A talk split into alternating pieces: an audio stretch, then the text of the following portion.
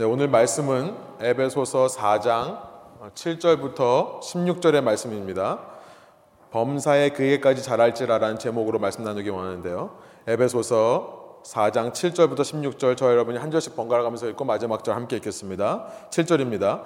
우리 각 사람에게 그리스도의 선물의 분량대로 은혜를 주셨나니 그러므로 이르기를 그가 위로 올라가실 때에 사로잡힌 자들을 사로잡으시고 사람들에게 선물을 주셨다 하였도다. 올라가셨다 하였은즉 땅 아래 낮은 곳으로 내리셨던 것이 아니면 무엇이냐? 내리셨던 그가 곧 모든 하늘 위에 오르신 자니 이는 만물을 충만하게 하려 하심이라.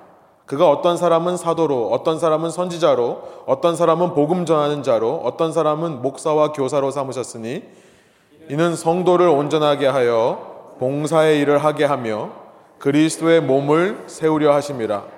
우리가 다 하나님의 아들을 믿는 것과 아는 일에 하나가 되어 온전한 사람을 이루어 그리스도의 장성한 분량이 충만한 데까지 이르리니 이는 우리가 이제부터 어린아이가 되지 아니하여 사람의 속임수와 간사한 유혹에 빠져 온갖 교훈의 풍조에 밀려 요동하지 않게 하려 함이라 오직 사랑 안에서 참된 것을 하여 범사에 그에게까지 자랄지라 그는 머리니 곧 그리스도라.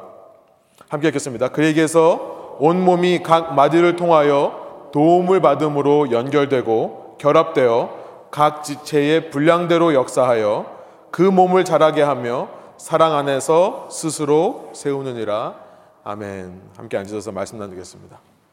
오늘 말씀이 조금 어려운 말씀입니다. 이 본문이 참 많이 어렵습니다. 그래서 이해하는데 좀 힘든데 제가 좀 차근차근히 말씀을 설명하면서 좀 나누기를 원합니다. 먼저 에베소서의 구조를 다시 한번 말씀드리면 크게 두 구조로 나눠지는데 1장부터 3장까지가 이방인을 위한 하나님의 은혜와 사랑, 예수 그리스도를 통해 이방인들에게 주어진 그 풍성한 은혜, 무조건적인 구원에 대한 교리적인 설명을 담고 있다면 4장부터 6장은요, 그렇게 은혜를 받은 자로서 어떤 행위가 있어야 되는가? 믿는 사람들이 해야 할 행위에 대해서 말씀하시는 구조로 되어 있다고 했죠. 그래서 4장 1절이 이렇게 시작했었습니다. 여러분이 부르심을 받은 그 부르심에 합당하게 걸어가십시오. 걷는 것이 신앙생활이다. 그 부르심에 합당한 걸음의 첫 걸음이 무엇이냐? 지난 시간 살펴봤지만 성령이 하나 되게 하신 것을 힘써 지키는 것이 그 첫 번째 걸음이라는 것을 지난 시간 나누었습니다. eagerly maintain the unity of the spirit. 성령께서 하나 되게 하신 것을 힘써 지키는 마음. 그런데 우리가 unity, 이 연합이라고 해서요. 우리가 한 가지 오해하지 말아야 할 것은 뭐냐면 모두가 똑같은 생각을 하고 모두가 똑같은 말과 행동을 하는 것이 unity가 아니라는 사실입니다. 그것은 uniformity죠. unity가 아닌 겁니다. 유니폼, 유니폼이죠. 똑같은 모양을 하고 있는 겁니다. 우리가 똑같은 유니폼, 똑같은 옷을 입는다고 해서 연합된 것이 아니죠.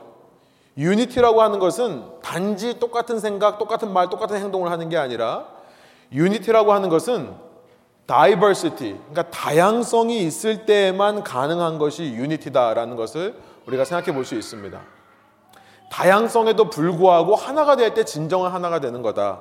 로마서 12장 4절부터 5절에 이런 말씀이 있습니다. 우리가 외우는 말씀이죠. 우리가 한 몸에 많은 지체를 가졌으나 모든 지체가 같은 기능을 가진 것이 아니니 이와 같이 우리 많은 사람이 그리스도 안에서 한 몸이 되어 서로 지체가 되었느니라. 그러니까 우리가 몸에 많은 다양한 지체들이 있지만 body member입니다. 지체들. 그런데 이것이 다 똑같은 기능을 가진 것이 아니죠. 이렇게 다양한 가운데 한 가지 일을 할 때, 한 가지 몸을 세워갈 때 그것이 연합이다. 라는 말씀을 하는 거예요. 여러분, 사람은 누구나 연합이라는 것을 추구합니다. 사람은 누구나 일치를 경험할 때 느끼는 안정감과 평안함과 사랑이 있습니다. 그럴 때 사랑을 느껴요.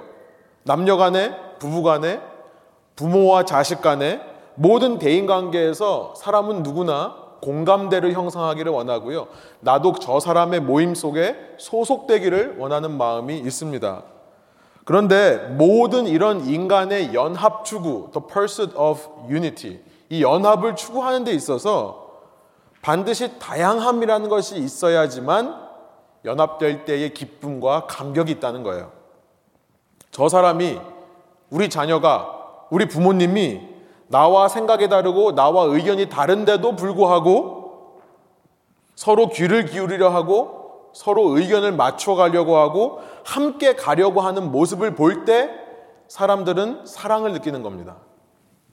일방적으로 한 사람이 이게 옳다라고 주장하거나 그래서 모든 다른 사람들이 그 사람의 기준에 일방적으로 맞춰야 된다거나 부모가 하라는 대로 자녀가 무조건 따라야 한다면 부부 관계에서 한 사람이 일방적으로만 참아야 된다면 그것은 유니포머티일 뿐 획일성일 뿐 유니티는 아니라는 겁니다.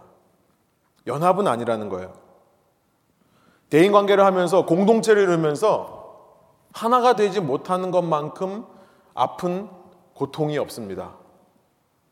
그렇죠. 한 가정 안에서 우리가 하나 되지 못하고 했다는 사실은 사실은 인생의 어떤 고난보다 더 아픈 고통이 되는 겁니다. 많은 사람들이 이 연합이라고 하는 유니티를 자꾸 유니포머티로 이해를 해요. 획일화로 이해하기 때문에 그래서 사람들은요, 나의 가정을 어떻게든지 내가 지켜보겠다. 나의 이 관계들을 어떻게든지 하나로 만들어 보겠다라고 열심히 하지만 유니티를 유니포머티로 이해하기 때문에요. 그 사람들의 열심은요, 오히려 남에게 아픔이 되는 겁니다.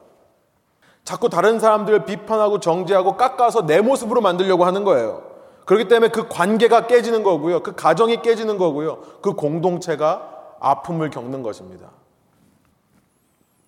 여러분, 우리의 몸을 잘 살펴보면요. 우리의 몸은 결코 한 몸의 지체가 다른 몸의 지체를 아프게 하는 방향으로 움직이지 않습니다. 그렇죠? 한 지체가 다른 지체들을 무시하거나 일방적으로 나를 따르라 일방적으로 조종하거나 그 다른 지체로 하여금 힘들게 하는 방향으로 흘러가지 않는다는 것을 우리는 너무나 잘 알아요. 또 한 지체가 기능을 잘 하지 못한다 해서 잘라내 버리는 일도 없습니다. 뭐 병원에 계시는 분들은 뭐 간호사 이렇게 하시는 분들은 응급 상황에서는 한 지체가 다른 지체까지 위험을 주면 잘라내 버린다라고 말씀하시겠지만 예, 그거는 응급 상황이고요. 여러분 저는 이런 경험을 해봤습니다. 어, 지난 주간에 좀 몸을 좀 썼는데요. 몸을 쓰면서 안 쓰던 몸의 근육을 쓰면 팔다리가 아파요. 그러니까 뭘 해도 팔다리가 쑤십니다. 팔다리가 아프고 움직이만 하면 고통스럽다고 아, 이 팔다리 잘라버리면 아, 시원하다. 라고 말할 사람은 없는 거죠. 그 지체가 아파할 때, 힘들어할 때 그 지체가 회복될 때까지 함께 고통을 느끼지만 그러나 참아주고 기다려주는 것이 우리 몸의 원리예요. 우리가 연합한다고 하는 것은 지난 시간 나눈 대로 각 지체가 그렇게 겸손함을 가지고 온유함을 가지고 오래 참음을 가지고 사랑 안에서 용납하는 마음을 가지고 함께 연합하는 것을 말하는 겁니다. 한 몸이 되는 것을 말하는 거예요. 그런데 사도 바울은요, 이렇게 연합이라고 하는 것이 부르심의 합당한 첫 걸음이다라고 말씀하시고는 오늘 본문 속에서 이 연합을 연합되게 하기 위해서 다양성이라는 것이 존재한다는 말씀을 하는 겁니다. 다양성이 존재하는 거다. 그리고 그 예수님 안에서 주어진 다양성 속에서 우리가 어떻게 연합할 수 있는가에 대한 답을 제시하는 것이 오늘 본문이라는 거예요.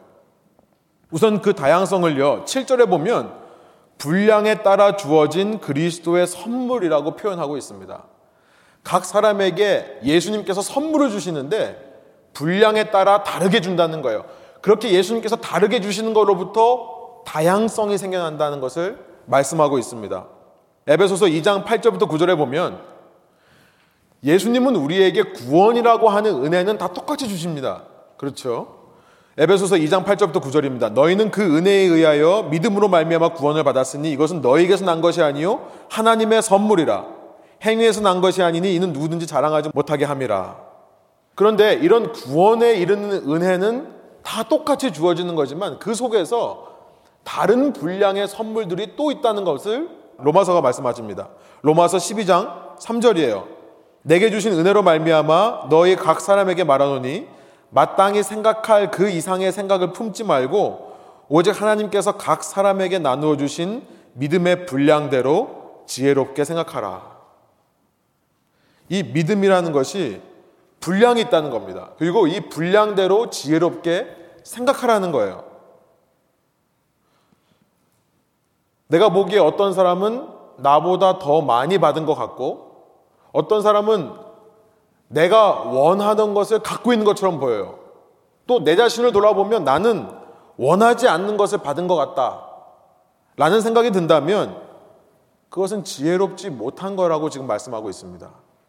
각 사람은 구원에 이르는 믿음이라고 하는 은혜는 동일하게 받지만 그러나 믿음의 분량대로 주어진 은혜가 또 있는데 그것은 내가 받은 분량대로 생각하는 것이 내가 받은 대로 만족하는 것이 지혜다라고 말씀을 하시는 거예요. 그것을 가리켜서 모든 것이 선물이라고 표현을 하고 있죠. 선물이다. 제가 몇 번 말씀드리지만 선물은요. 줄 선자에 물건 물자라고 했죠. 주는 사람 마음입니다. 선물이라고 하는 것은 주는 사람이 주도적으로 주는 것이 선물이에요. 결코 받는 사람이 말할 수 있는 것이 아닙니다. 선물이라는 것은요. 물론 요즘 같은 소비주의 시대, 컨슈머리즘, 오늘날처럼 이렇게 소비 문화가 아주 이렇게 발달한 이 사회에 사는 우리는요, 선물은 내가 원하는 것을 받는 것이 선물이라고 생각해요. 내가 원하는 것을 받지 않았다 하더라도 얼마든지 가서 내가 원하는 것으로 바꿔 옵니다. 그렇기 때문에 우리는 이 선물이라는 말을 이해할 수 없지만요. 당시 사회에서의 선물이라는 것은 주는 사람이 결정하는 겁니다. 그리고 선물을 받은 사람은 어떤 선물이든 간에 감사할 수밖에 없는 거예요. 다른 초이스가 없습니다. 그 선물에 온전히 감사하게 되는 것이 당시 사회였던 겁니다. 저희 해마다 연말이 되면요. 저희 영커플 순에서 크리스마스 때 선물 교환을 합니다. 다른 순들도 하시는지 모르겠는데 영커플에서 늘 이렇게 전통적으로 크리스마스 예배 후에 모여가지고 선물 교환을 해요. 근데 저는 이 몇 년 동안 영커플 모임의 이 선물 교환을 지켜보면서 아, 참 너무 감사한 마음이 들었고요. 참 성경적인 선물 교환을 한다 생각이 들었습니다. 그리고 그렇게 성경적인 것으로 이끌어 가려고 노력하시는 순장과 순모님들한테 너무 감사하게 되었어요. 다른 교회에서는 저희 교회에서 도 이런 것을 했는지 모르겠지만 다른 교회에서는 이런 선물 교환을 많이 합니다. 크리스마스라고 선물을 사오는데 어떤 기준을 정해놓고 뭐 얼마 이하 그 선물을 사와요.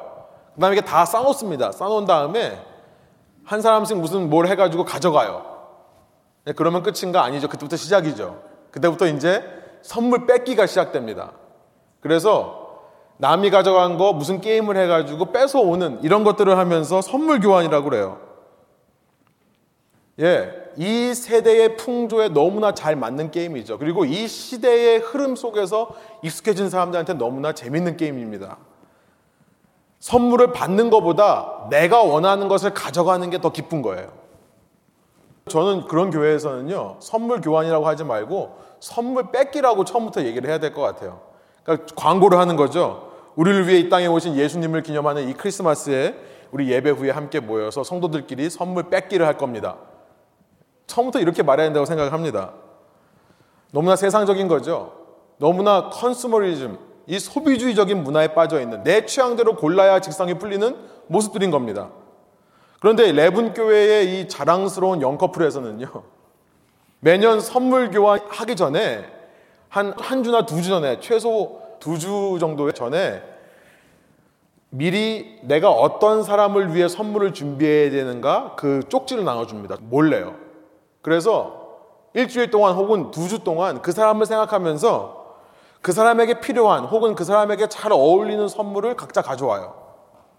그래서 예배 드린 후에 가정집에 모여가지고 뭘 하냐면 한 사람씩 돌아가면서 내가 누구한테 선물을 준비했는지를 얘기하고요. 그보다 더 중요한 것은 뭐냐면 내가 왜 이 선물을 골랐는지를 설명을 합니다. 내가 이 사람을 생각하면서 이 사람은 너무 안 씻을 것 같아서 뭐 씻는 거 샀다 뭐 이런 식으로 예, 왜 이 선물 샀는지까지 이유를 얘기해요. 여러분 세상적으로 말하면 재미없습니다. 재미없어요. 그래서 다 끝나고 나서 한 번 제가 이런 적이 있어요. 우리 선물 뺏게 할까요? 그런 적이 있었어요. 그런데요, 이것은 세상적인 재미를 말하는 겁니다. 대신에 영적인 재미가 있습니다. 이런 나눔 속에서요, 서로를 향한 그 사랑과 서로를 생각하는 배려, 관심들이 고스란히 드러나는 감동이 있는 거예요. 세상이 잘 모르는 그렇게 내가 원하는 것을 가져가야만 막 직성이 풀리는 세상이 모르는 그런 재미가 있는 겁니다. 여러분 얼마나 성경적이에요. 그리고 나서 선물 뺏기를 합니다.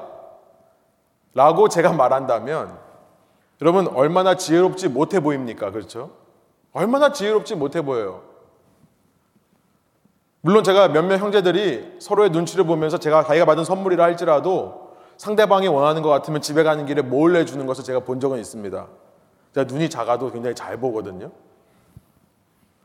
그런데 여러분 이 선물 교환에서도 우리가 이렇게 드러나는데요. 하나님께서 우리에게 주신 것이 있습니다. 하나님께서 우리에게 분량대로 주신 것이 있다는 거예요. 그런데 그것을 바라보면서 아 불공평하다. 나한테는 왜 이걸 줬느냐? 나도 저 사람이 받은 거 갖고 싶다. 라고 말하는 것은 그렇게 감동적인 선물 교환 이후에 선물 뺏기 하자라고 말하는 사람의 어리석음과 똑같다는 거예요. 아니요. 그보다 훨씬 더 어리석은 겁니다. 하나님께서 우리에게 주셨을 때는요. 누구보다 우리를 잘 아시고 누구보다 우리에게 무엇이 필요한지 아시는 분께서 우리에게 주신 거거든요. 그런데 그것을 가리켜서 필요 없다, 다른 거 갖고 싶다라고 말하는 것은 더 어리석은 일이죠. 하나님께서는요, 우리의 행위 때문에 주는 것이 아니라 일방적인 은혜로 우리에게 선물 주시기 때문에 우리는 어떤 선물도 받았을 때 불평할 수 없고요. 어떤 선물도 자랑할 수도 없는 겁니다. 누구를 부러워할 필요도 없는 겁니다. 각자가 다 자기가 받은 분량대로 생각하는 것이 지혜라고 본문이 말씀하고 있는 거예요.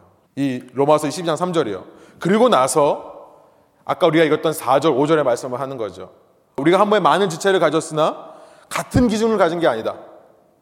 이와 같이 그리스도 예수 안에서 서로 다른 우리가 하나로 모여서 한 지체가 되었다라는 말씀을 했던 것입니다. 여러분 이런 흐름 속에서 우리가 이 말씀을 보기를 원해요. 사도 바울은요 7절에서 그리스도 예수께서 분량대로 주시는 선물이 있다라는 말씀을 한 다음에 8절에서요. 10편 68편 18절을 인용합니다. 그래서 예수님께서 이 선물을 주시기 위해 무슨 일을 하셨는가를 잠깐 설명하고 지나가요. 9절부터 10절입니다. 예수님은 이 선물을 우리에게 주시기 위해서 이 땅에 먼저 내려오셨다.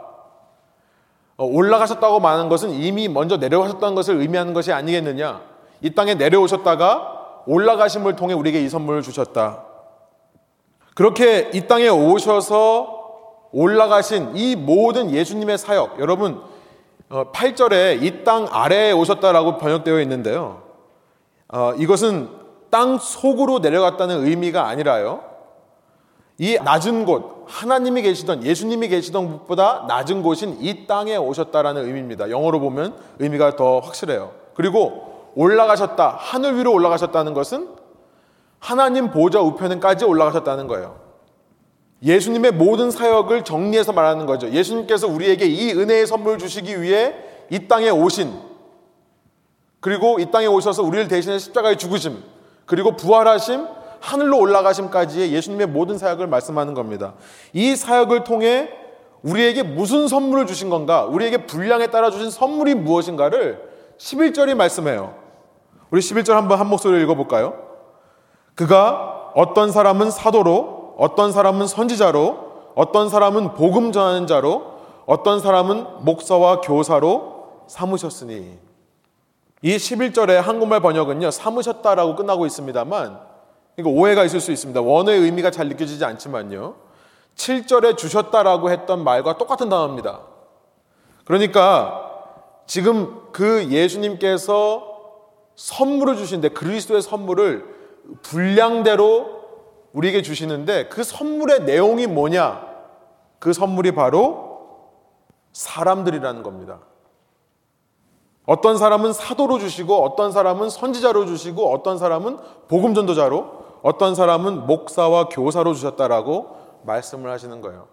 여러분 고린도전서 12장에 보면 성령께서 믿는 사람들에게 주시는 선물들에 대해서 기록하고 있습니다. 그런데 그것을 가만 살펴보면 영적인 선물들이에요.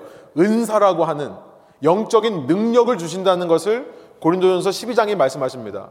로마서 12장에 가보면 성령께서 믿는 사람들에게 주시는 선물이 다양한 사역을 할 수 있는, 다양한 사역을 감당할 수 있는 능력을 주시는 것으로 표현되어 있는 반면에 오늘 본문 에베소서 4장 11절에서는요.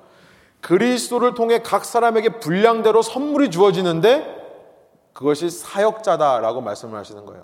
다양한 사역자. 어떤 사람은 사도, 어떤 사람은 선지자, 어떤 사람은 복음 전도자, 목사와 교사다라고 말씀을 하시는 거예요. 그리고 이 분량대로 주신 선물, 이 사역자들을 통해 이 다양한 사역들을 통해 교회 안에 있는 다양한 성도들이 연합되게 된다는 것을 말씀하시는 겁니다. 여러분, 연합이라는 것을 이루기 위해서는요, 단지 각 성도가 겸손하고 온유하고 오래 참고 사랑으로 용납하는 것으로 끝나는 것이 아니라 그 위에 어떤 기준, 이 선물로 주시는 사도들과 선지자들과 복음전도자들, 목사와 교사라고 하는 기준을 중심으로 해서 연합되는 것을 지금 말씀하고 있는 겁니다. 맨 먼저는요, 사도에 대해서 말씀하고 있어요. 사도라는 것이 누군가, 어파스트리라는 게 누군가. 저는 이것은 엄격히 말하면 더 이상 존재하지 않는 직분이라고 이해합니다. 당시 사도라고 하는 사람들은 오늘날의 교회의 장로, 그러니까 오늘 교회의 지도자들과는 구별되는 사람들이었어요. 물론 사도들 중에 나중에 교회의 장로로, 교회의 지도자로 섬기는 분들도 있었습니다만 여러분 기본적으로 사도라고 하는 것은 뭐냐면 사도라는 말의 정의는 뭐냐면 부활하신 예수님을 직접 눈으로 본 주후 1세기의 제자들을 가리켜서 사도라고 합니다. 이것은 저의 정의가 아니라요. 고린도전서 15장에 나오는 사도 바울의 정의예요. 고린도전서 15장 3절부터 10절 여러분 세 번역으로 보면요. 그리스도가 우리를 위해서 죽으셨다는 것을 증언하면서 그 증거, 그 죽으신 예수님께서 부활했다는 증거를 누가 봤냐고 하면 5절에 보면 베드로, 개바라고 하는 베드로, 그 다음에 열두 제자, 그 다음에 500명이 넘는 형제자매들, 야고보, 예수님의 동생 야고보입니다. 야고보, 그리고 다른 사도들이 나타나고 맨 마지막에 나에게도 나타나셨다. 부활하신 주님이 담의 색으로 가는 길 위에서 나를 만나주셨다. 이렇게 부활하신 주님을 직접 눈으로 봤던 사람들을 가리켜서 사도라고 하는 겁니다. 이들이 사도예요. 지금은 더 이상 존재하지 않는 사람들입니다. 둘째로 선지자라고 얘기하고 있습니다. 선지자란 하나님의 말씀을 받아서 전하는 사람들이죠. 우리가 구약 시대에 선지자들이 있다는 것을 알고요. 신약 시대에도 선지자가 있다는 것을 압니다. 우리 사도행전이라는 책에 보면 대표적으로 아가보라는 사람이 선지자로 나와요. 흉년이 들리라라고 예언했던 사람. 또 21장 9절에 가 보면 빌립의 딸 넷이 있는데 넷 다 예언하던 여인이었다라는 기록이 있습니다. 여러분 주부에도 있습니다. 이렇게 영감을 받아서 하나님의 말을 선포했던 사람들이 선지자인데요. 여기에는 성경을 기록한 사람들도 포함된다고 저는 생각합니다. 성령으로 말씀의 영감을 받아서 우리가 가지고 있는 이 성경책, 신약 성경을 기록한 저자들 역시 선지자라고 할 수 있습니다. 여러분, 이들도 더 이상 존재하지 않는 사람들이에요. 여러분, 만일 여러분 가운데요, 이 시대 부활하신 예수님을 직접 눈으로 본 사도가 있다, 혹은 성경 외에 다른 하나님의 말씀을 전하는 선지자가 있다, 라고 말씀하시거나 그런 얘기를 들으신 분들이 있다면 여러분 오해에서부터 나온 거라고 저는 믿습니다. 사도와 선지자라고 하는 것은 오늘날 이 전 세계적인 이 큰 이방인의 교회가 있기 위해 주후 1세기에 그 삶을 던져서 활동했던 사람들이 사도와 선지자들이고요. 여러분 우리가 이미 에베소서 2장 20절에 살펴보는 것처럼 그들이 깔려 있는 그 기초돌 위에 이 시대의 수많은 이방인들이 돌멩이로 얹어지는 새로운 성전의 시대가 시작된 겁니다. 에베소서 2장 20절이죠. 너희는 사도들과 선지자들의 터 위에 세우심을 입은 자라. 다른 말로 말하면 그 밑에 깔려져 있는 돌멩이 위에 새로운 돌들이 깔리는 거기 때문에 더 이상 사도와 선지자들은 이 땅에 나타날 수 없다는 것을 말씀하시는 거죠. 그런 말이 되는 거죠. 그 위에 우리가 올려지는 겁니다. 여러분 저는 이 말씀을 생각하면서 이 대목에서 그 사도들과 선지자들에게 너무나 감사한 마음이 들었습니다. 그들이 주후 1세기에 자기의 삶을 다해서 이 예수 그리스도를 이방인에게 전하기 위해 그렇게 노력을 했기 때문에 오늘날 우리와 같은 이방인들이 이 자리에서 하나님을 예배하고 하나님을 믿는 자로 될 수 있었다. 그들이 그렇게 주님을 닮은 겸손함으로 온유함으로 오래 참음으로 사랑으로 용납하는 마음으로 섬겨 주었기 때문에 오늘날 우리가 있을 수 있다는 생각에 너무나 감사한 것입니다. 여러분 이 사도와 선지자들이요 오늘날 우리에게 주신 예수 그리스도의 선물이라는 생각이 듭니다. 여러분 그러면 이렇게 말씀드리면 그럼 오늘날 교회 지도자들, 오늘날 목회자들은 어디에 속하는 겁니까? 라고 물어보실 분들이 있을 것 같아요. 여러분 사도 바울은 이어서 그들뿐 아니라 복음 전도자들과 목사, 교사라고 하는 사람들이 있다고 말씀합니다. 11절 다시 한번 제가 읽습니다. 그가 어떤 사람은 사도로, 어떤 사람은 선지자로, 어떤 사람은 복음 전하는 자로, 어떤 사람은 목사와 교사로 삼으셨으니. 여러분, 여기 보시면 지금 한눈에 몇 종류의 사람들이 있다라고 말씀하시는 것 같습니까? 사도 바울은요, 어떤 사람은 뭐로, 어떤 사람은 뭐로, 이게 반복을 해요. 총 몇 종류죠? 예, 다섯 종류가 아니라 다섯 부류의 사람들이 아니라 네 부류의 사람들입니다. 저는 이 한국어 번역이 너무나 정확한 것 같아요.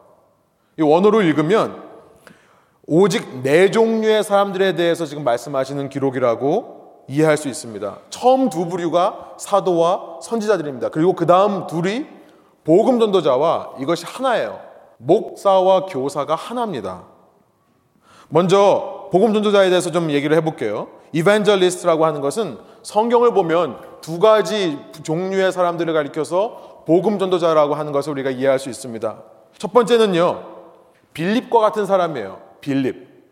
안디옥 교회가 이 이방 있는 지역에 세워진 교회가 처음으로 구제 사역을 위해 안수하고 세운 집사들이 있는데 일곱 명입니다. 그 중에 하나가 빌립이에요. 그 빌립을 가리켜서 사도행전 21장 8절이 뭐라고 하는지 보세요. 이틀날 우리는 그곳을 떠나서 가이사라에 이르렀다. 일곱 사람 가운데 한 사람인 전도자 빌립의 집에 들어가 그와 함께 머물게 되었다. 이렇게 말씀하고 있습니다. 이 빌립은 사마리아 지역, 이방인의 지역을 다니면서 전도했던 사람이에요. 그러니까 첫 번째 전도자라고 하는 것은 이런 의미로 이해할 수 있죠. 이 빌립과 같이 교회 밖으로 나아가서 교회 밖에 있는 사람들을 교회 안으로 인도하는 사람들이 복음 전도자다. 그런데 두 번째는요. 디모데 같은 사람들도 복음 전도자입니다. 디모데요.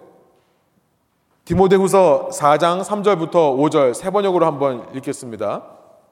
때가 이르면 사람들이 건전한 교훈을 받으려 하지 않고 귀를 즐겁게 하는 말을 들으려고 자기네 욕심에 맞추어 스승을 모아들일 것입니다. 그들은 진리를 듣지 않고 꾸민 이야기에 귀를 기울일 것입니다. 라고 말한 다음에 그러나 그대는 사도 바울이 디모데에게 젊은 사역자한테 말하는 겁니다. 그러나 그대는 모든 일에 정신을 차려서 고난을 참으며 전도자의 일을 하며 그대의 직무를 완수하십시오. 저는 이 말씀을 찾아보면서 이런 생각이 들었습니다. 아, 그렇게 빌립처럼 교회 밖에 나아가서 교회 안으로 끌어들이는 사람이 복음 전도자의 첫 번째라면 두 번째는 뭐냐면 이미 교회 안으로 들어온 사람들에게 계속해서 복음을 외치고 복음을 알리는 사람이 복음 전도자구나. 여러분 디모데후서 4장 3절부터 4절에서 우리는 놀라운 이야기를 듣습니다. 교회 안에 이미 들어와 있는 사람들이 귀를 즐겁게 하는 말을 들으려고 자꾸만 자기가 원하는 스승들을 끌어모은다는 거예요. 이미 교회 안에 들어와 있는 사람들도 이런 성향이 있다는 겁니다. 그렇기 때문에 그렇게 그들이 진리를 싫어하고 꾸민 이야기, 사람을 즐겁게 하는 이야기, 사람을 감동시키는 이야기를 들으려 하기 때문에 5절 그대는 정신을 차려서 고난을 참으며 전도자의 일을 하십시오. 포기하지 않고 그들에게 복음을 계속해서 전하는 교회 안에 전도자가 있는 겁니다. 복음 전도자의 뜻이라고 저는 생각합니다. 그리고 나서 네 번째로 목사와 교사들이 있다라고 말씀을 하세요. 이것은 원어의 의미를 그대로 번역하면 목사가 아니라 목자입니다. shepherd and teacher입니다. 목자와 교사라는 거예요. 양떼를 이끄는 양 무리를 이끌어가는 목자다. 성경은요, 이 모여있는 성도들을 양떼에 비유합니다. 그렇죠. 요한복음 10장이라든지 21장이라든지 베드로에게 하신 말씀. 또 고린도전서 9장 7절에 보면 이 모여있는 성도를 양떼에 비유해요. 그 양떼의 참된 목자는 예수 그리스도라고 요한복음 10장이 말씀하십니다. 오직 주님만이 참된 목자세요. 그런데 이 목자가 하늘로 올라가신 이후에 예수님께서는 자신의 목자로서의 사명을 베드로와 같은 사도들에게 주십니다. 그렇죠? 베드로에게 세 번이나 말씀하시죠. 내 양을 먹이라. 내 양을 치라. 내 양을 먹여라. 제가 한번 말씀드린 적이 있지만 3차 전도여행을 마치고 예루살렘으로 돌아가는 사도 바울이요. 밀레도라는 곳에서 에베소 교회의 장로들을 초청해서 마지막으로 인사하는 장면이 있습니다.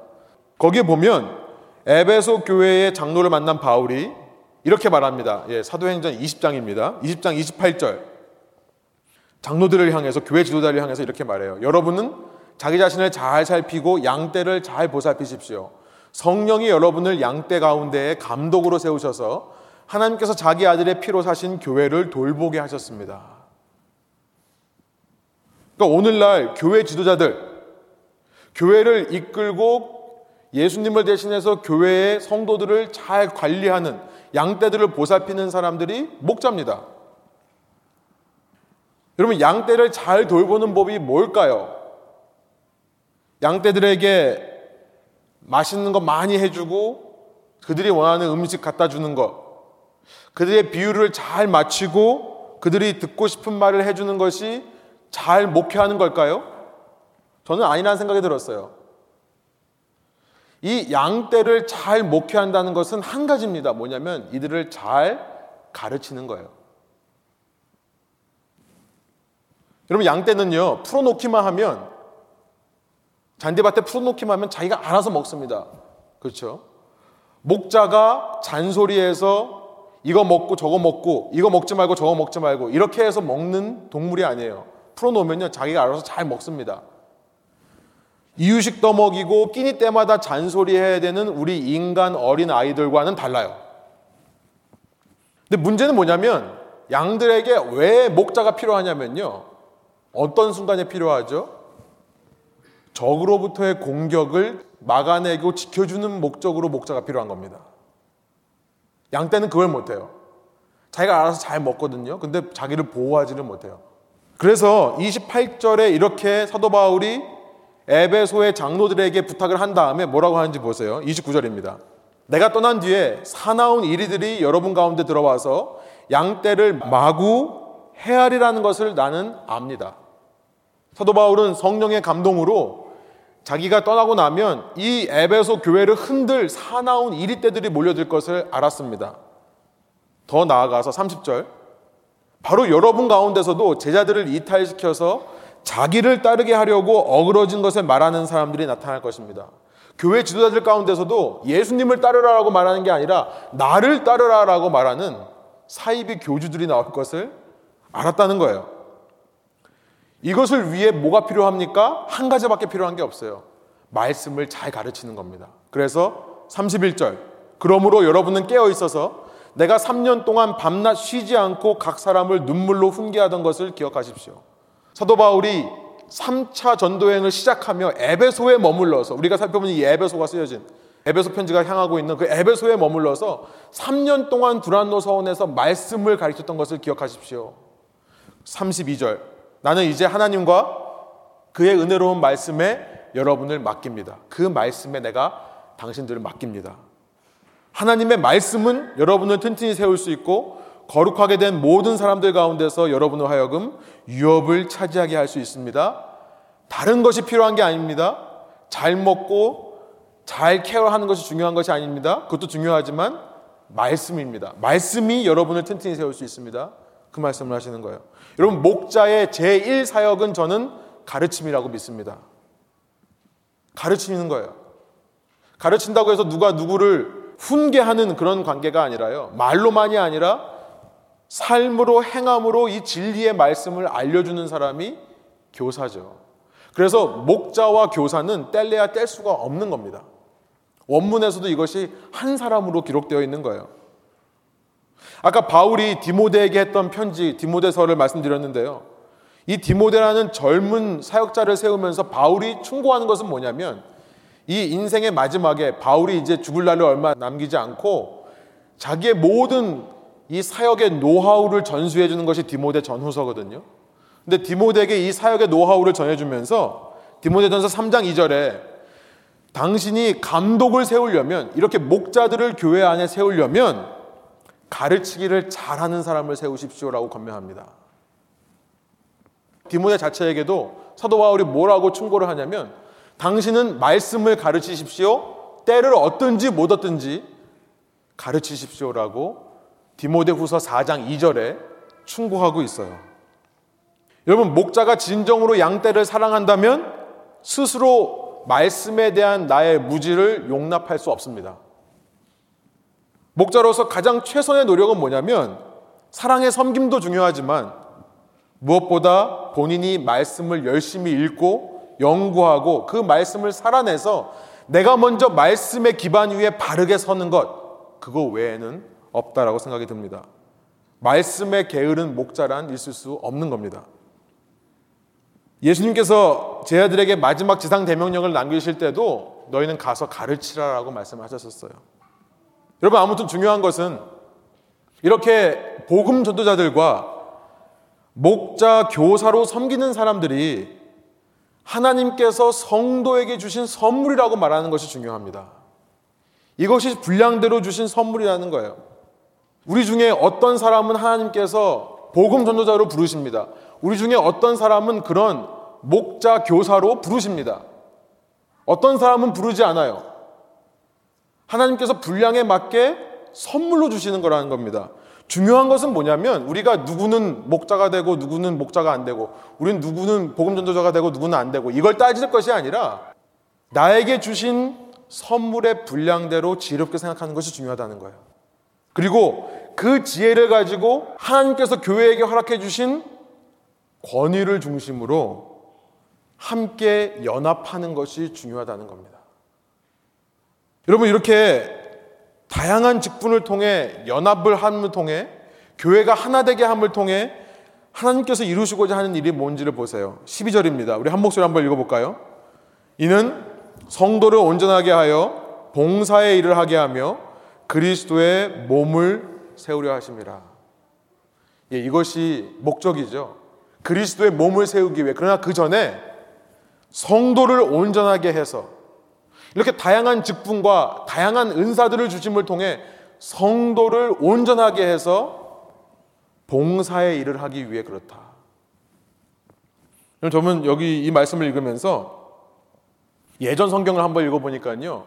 킹 제임스 버전이나 RSV 같은 옛날 성경에는 여기 영어로 보시면 to equip the saint라고 되어 있는데 to equip the saint 성도를 구비한다. 성도를 갖춰 준다. 근데 요 뒤에 커마가 있습니다. 컴마. 지금 성경에는 없어요. 뺐습니다. 저는 이 컴마가 어떻게 보면 우리 전 시대에 이 교회들을 어렵게 했던 어지럽혔던 컴마가 아닌가라는 생각이 들어요. 무슨 말씀을 드리는 거냐면 컴마가 있으면요 전혀 다른 의미가 됩니다. 컴마가 있으면 지금 무슨 말씀이 되냐면 11절 12절이요. 그렇게 사도가 있고 선지자가 있고 복음 전도자가 있고 목자 교사가 있는 것은 이 일들을 하기 위해 있는 건데 첫 번째는 성도를 온전하게 하는 거고 커마 두 번째는 하나님의 사역을 잘 감당하기 위해 있는 거고 그래서 세 번째 그 결과로 그리스도의 몸이 잘 세워지기 위해 이 네 가지 사역자들이 존재한다라는 의미가 돼요. 그런데 이것은 원문의 의미를 훼손하는 것입니다. 제가 보기에는 이렇게 교회들이 이해해 왔고 이렇게 사역자와 성도들이 말씀을 이해해 왔기 때문에 이런 인식이 교회 안에 가득 찼던 것은 아닌가 생각이 들었어요. 목회자가 사역하는 거다. 목사가 사역하는 거다. 우리는 목사를 도울 뿐, 우리는 사역하는 게 아니고 그냥 도와주는 사람이다. 라고 하는 인식이요. 그런데요, 여기 컴마가 없어져야 맞는 겁니다. 한국말 번역이 너무나 잘 번역하고 있어요. 여러분 봉사의 일, 그 봉사의 일을 통해서 그리스도의 몸이 세워지는데요. 이 봉사의 일을 하는 사람이 누구라고 되어 있다고요? 성도가 하는 거라고 되어 있는 겁니다. 이런 네 부류의 사역자들의 역할은 사도, 선지자, 복음 전도자, 목사, 교사 이 사람들의 역할은 단 한 가지입니다. 뭐냐면 성도를 온전하게 세우는 거예요. 성도를 온전하게 세우기 위해 말씀을 가르치고 그들을 섬기는 겁니다. 그 결과 성도들이 일을 하는 겁니다. 그래야 예수 그리스도의 몸이 세워진다는 말씀을 하는 거예요. 여러분, 우리 교회 안을 들여다보면요. 성도들 간에 정말 다양한 성도들이 모여 있습니다. 그렇죠. 좌우를 한번 둘러보세요. 다 다릅니다. 생각이 다르고, 의견이 다르고, 신앙 스타일이 틀립니다. 그런데요, 이런 상황 속에서, 이런 다양함 속에서 우리가 한 사람의, 특별히 목회자의 철학을 가지고 사람들 세뇌한다고 해서 이것이 연합되는 것이 아닙니다. 이것은 획일성이에요. 이 다양함을 가지고 우리가 어떻게 연합할 것인가? 중요한 것이 뭐냐면 사도와 이 선지자들이 먼저 기초를 닦는 겁니다. 기초를 닦고 그 위에 복음 전도자와 목자 교사들이 성도를 세우는 일을 하는 겁니다. 그 닦아져 있는 기초 위에요. 성도를 세우는 일. 그러면 그 안에서 성도들이 이 복음 전도자들과 목자 교사를 중심으로 해서 그 권위를 중심으로 해서 하나로 연합하는 거예요. 여러분 이런 일들이 지난 2000년 동안 교회 안에 있어 왔던 것이고요. 이렇게 다양한 일을 해 나가면서 이들이 서로 시기하지 않고 서로 다른 사람이 받은 것을 탐내지 않고 서로 선물 뺏기를 하지 않고 쉽게 말하면 그렇게 연합할 수 있었던 근거는 뭡니까? 오직 이 모든 선물이 이 모든 것이 예수님부터 온 선물이라는 것을 인식했기 때문에 연합이 가능했다는 거죠.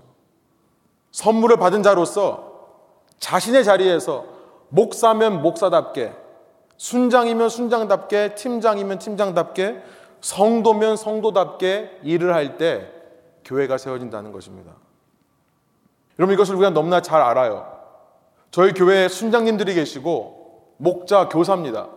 또 팀장님들이 계십니다. 저는 팀장님들도 목자 교사라고 생각합니다. 우리 함께 복음 전도의 사역을 감당한다면 우리 모두가 복음 전도자예요.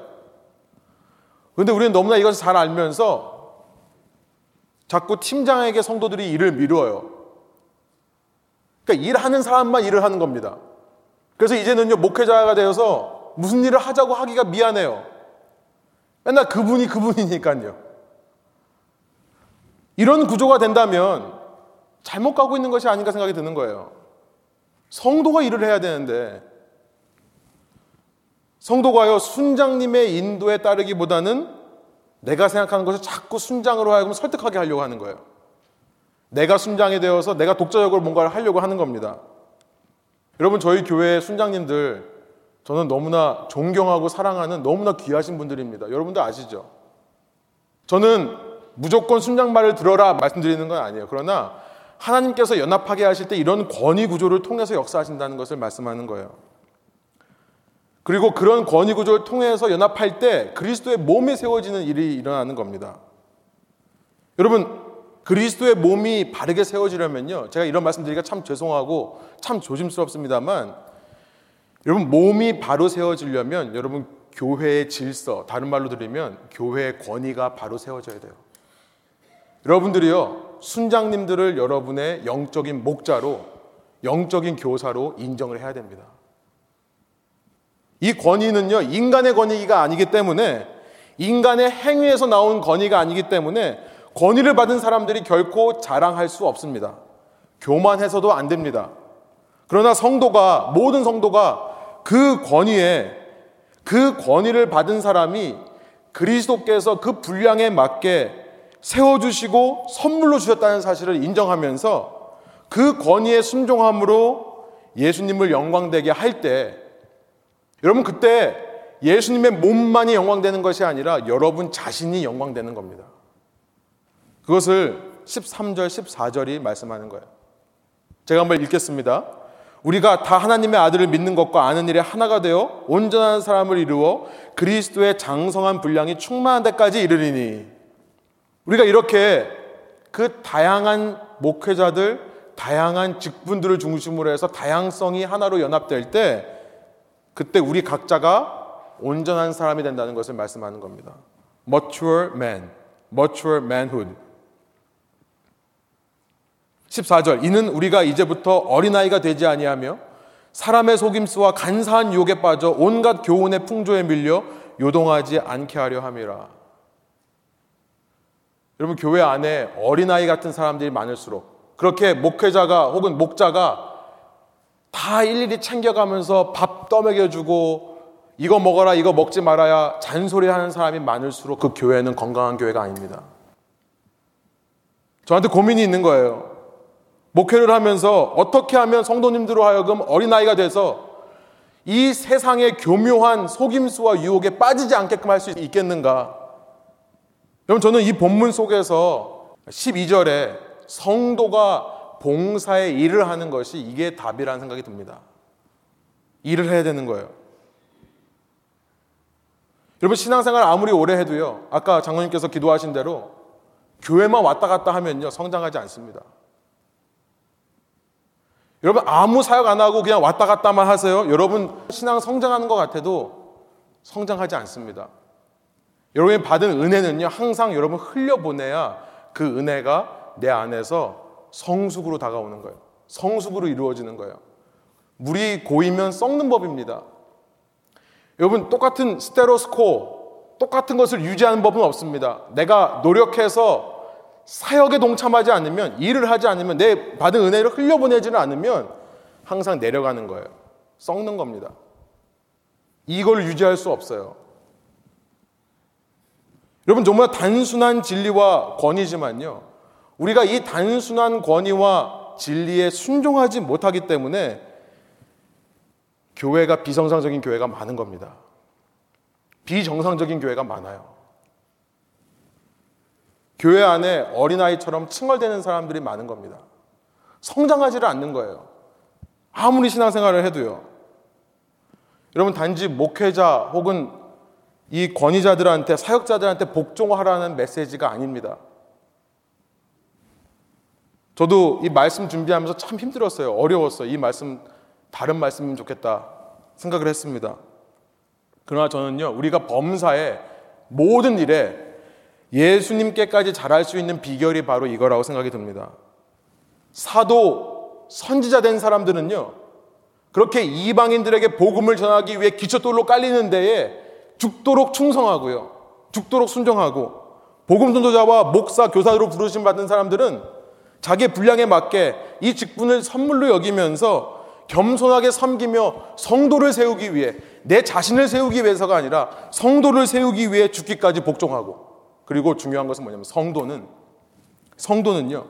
내 분량대로 맡겨진 선물에 감사하면서 하나님의 몸을 세우기 위해 하나님의 사역을 하는 수고를 감당해 낼 때 그때 교회가 서는 것이고 누구보다 본인들이 예수 그리스도까지 잘할 수 있다는 겁니다. 성도 한 사람 한 사람이요. 15절. 오직 사랑 안에서 참된 것을 하여 범사에 그에게까지 자랄지라 그는 머리니 곧 그리스도라 사랑 안에서 참된 것을 하라라고 말씀을 드리는 겁니다. 교회만 왔다 갔다 하고 신앙생활 하는 것이 아니라요. 일방적으로 말씀 묵상하고 말씀 읽고 이것을 끝나는 것이 아니라 사랑으로 참된 것을 하라는 겁니다. 그럴 때 모든 일에 예수 그리스도, 머리 대신 그리스도까지 잘할 수 있다. 여러분, 이 각 성도가 이렇게 자라면요.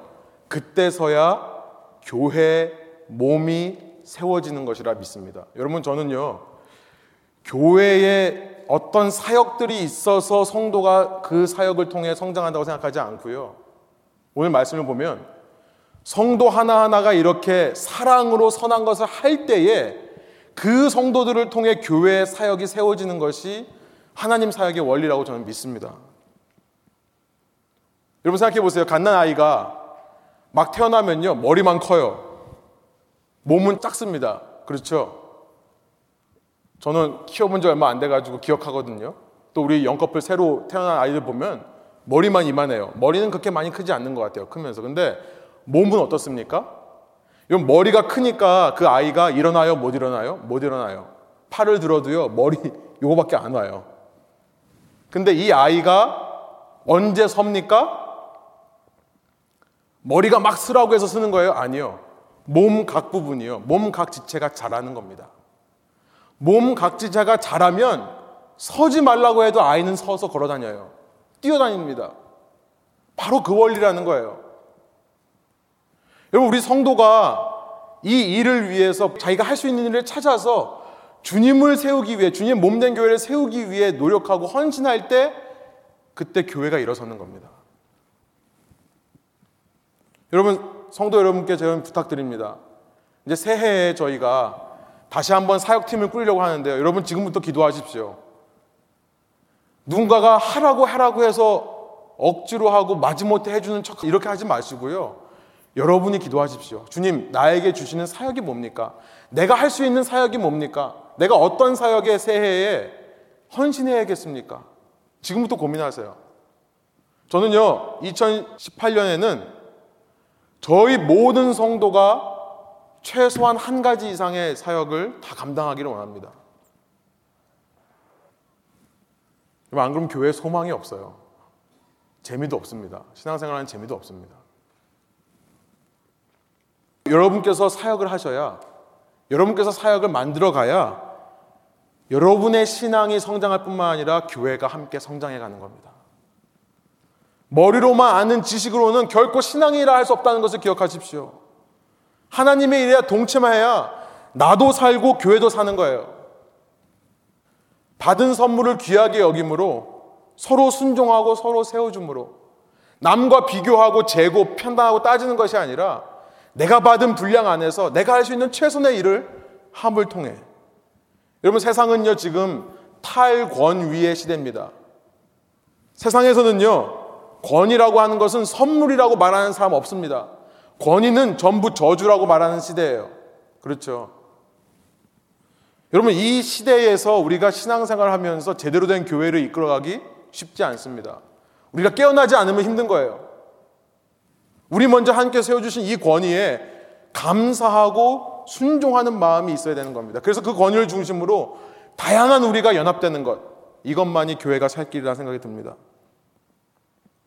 여러분 저는 최대한 말씀을 말씀대로 가르치고 싶어서 이 자리에 섰습니다. 여러분 중에 누가 오늘 이 말씀을요, 사람의 말이 아닌 하나님의 말씀으로 받고 사람을 위해서가 아니라 예수님을 위해 여러분에게 주어진 이 권위를 선물로 받아들일 수 있겠습니까? 함께 기도하시겠습니다. 하나님, 주님께서 우리에게 주신 그 믿음의 분량대로 지혜롭게 생각하며 그 가운데 주님께서 허락해 주신 권위를 중심으로 해서 우리 모든 다른 사람들이 주 안에서 하나 될 수 있도록 인도하여 주옵소서.